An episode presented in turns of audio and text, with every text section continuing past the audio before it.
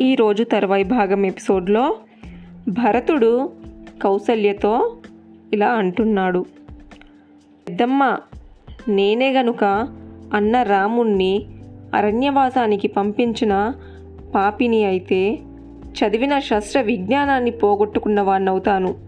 దుర్మార్గులకు సేవకున్నవుతాను సూర్యచంద్రుల కాంతితో సింహ పరాక్రమంతో వర్ధిల్లేన అన్న రామచంద్రుడు రత్న సింహాసనాన్ని ఎక్కి రాజ్యపాలన చేస్తే ఆ శుభక్షణాలని చూడలేని వాణ్ణవుతాను అందుణ్ణి అవుతాను. సంతానం లేని వాణ్ణవుతాను అల్పాయుష్నై మరణిస్తాను. చేతిలో కపాలం పట్టుకొని చిరిగిన బట్టలు ధరించి బిచ్చమెత్తుకుంటాను. కాదంటే పేదోన్నవుతాను. జ్వర పీడితున్నవుతాను. కష్టాల వాళ్ళవుతాను. చేతులు జోడించి నమస్కరించి దీనున్నంటూ యాచిస్తే తల తిప్పుకునేవాణ్ణవుతాను. నేను చేసిన పుణ్యం ఏదైనా ఉంది అంటే అది ఇప్పుడు నన్ను విడిచిపెడుతుంది. తల్లిని తన్నినవాణ్ణవుతాను. పిసినగొట్టునవుతాను. కఠినంగా మాట్లాడిన వాణ్ణవుతాను వ్యభిచారినై అవుతాను జూదరినవుతాను. బ్రాహ్మణ్ణి హింసించేవాణ్ణవుతాను. వారి డబ్బు దొంగలించిన వాణ్ణవుతాను తాగే నీటిలో ఉమ్మినవాణ్ణవుతాను. మలమూత్రాలు విసర్జించిన వాణ్ణవుతాను. తల్లిదండ్రులకు అన్నదమ్ముళ్ళకు అక్కా చెల్లెలకు విషం పెట్టిన వాణ్ణవుతాను. అంటూ ఇంకా చాలా ప్రమాణాలు చేశాడు భరతుడు. వాటిని తట్టుకోలేకపోయింది కౌసల్య.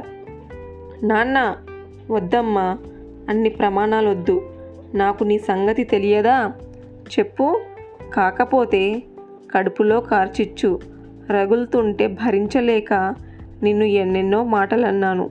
క్షమించయ్యా నన్ను క్షమించు అన్నది భరతుణ్ణి దగ్గరకు తీసుకున్నది. మీ అన్నదమ్ములు నలుగురు ఒకరంటే ఒకరికి ప్రేమ లేదని కాదయ్యా.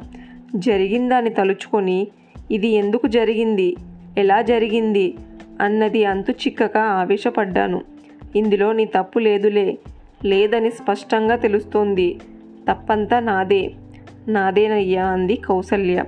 భరతుణ్ణి మరింతగా దగ్గరకు తీసుకుంది. చీకటి పడింది. రాత్రి అయ్యింది. రాత్రి అయినా ఎవరూ అంతఃపురం మందిరాల్లోకి ప్రవేశించలేదు. రాచవీధుల్లోనే రహదారి పక్కనే అనాథల్లా నిద్రించారంతా. తెల్లారింది. భరత శత్రుఘ్నులను సమీపించారు వశిష్ఠుడు. చెప్పాడిలా ఇలా ఎంతకాలం దుఃఖిస్తారు? దుఃఖించి ప్రయోజనం లేదు. ధైర్యం తెచ్చుకోండి. లేవండి.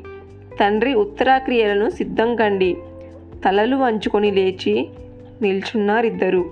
ధైర్యం చిక్కబట్టుకొని మహర్షి సహా నడిచారు. నూనె కాగులో ఉన్న తండ్రి శవాన్ని చూశారు. దుఃఖాన్ని తట్టుకోలేకపోయారు. ఒకరిని పట్టుకొని ఒకరు గట్టిగా ఏడ్చారు. శవాన్ని నూనెలోంచి బయటకు తీసి శయ్యపై చేర్చారు. మహర్షి ఆచార్యులు ఋత్విఘ్నులు చూశారు భరతుడు. చేతులు జోడించి నమస్కరించాడు వారికి. చెప్పాడిలా ఇక జరగాల్సింది చూడండి. భరతుణ్ణి మాటలతో నిత్యాగ్నిహోత్రాలతో తెప్పించండి వారు. వాటితో పాటు దశరథుణ్ణి మృతదేహాన్ని పల్లకిలో పెట్టారు. పల్లకిని మోస్తూ పరిచారకులు బయలుదేరితే వారు నడిచినంత మేర వస్త్రాలు పరిచారు. అగరు చందన దేవదారు ధూపాలు వేశారు. వెండి బంగారు నాణేలు చల్లసాగారు. అదిగో చితి అక్కడికి ఒక్కొక్కరుగా చేరుకున్నారంతా. తరువాయి భాగం నెక్స్ట్ ఎపిసోడ్లో తెలుసుకుందాము.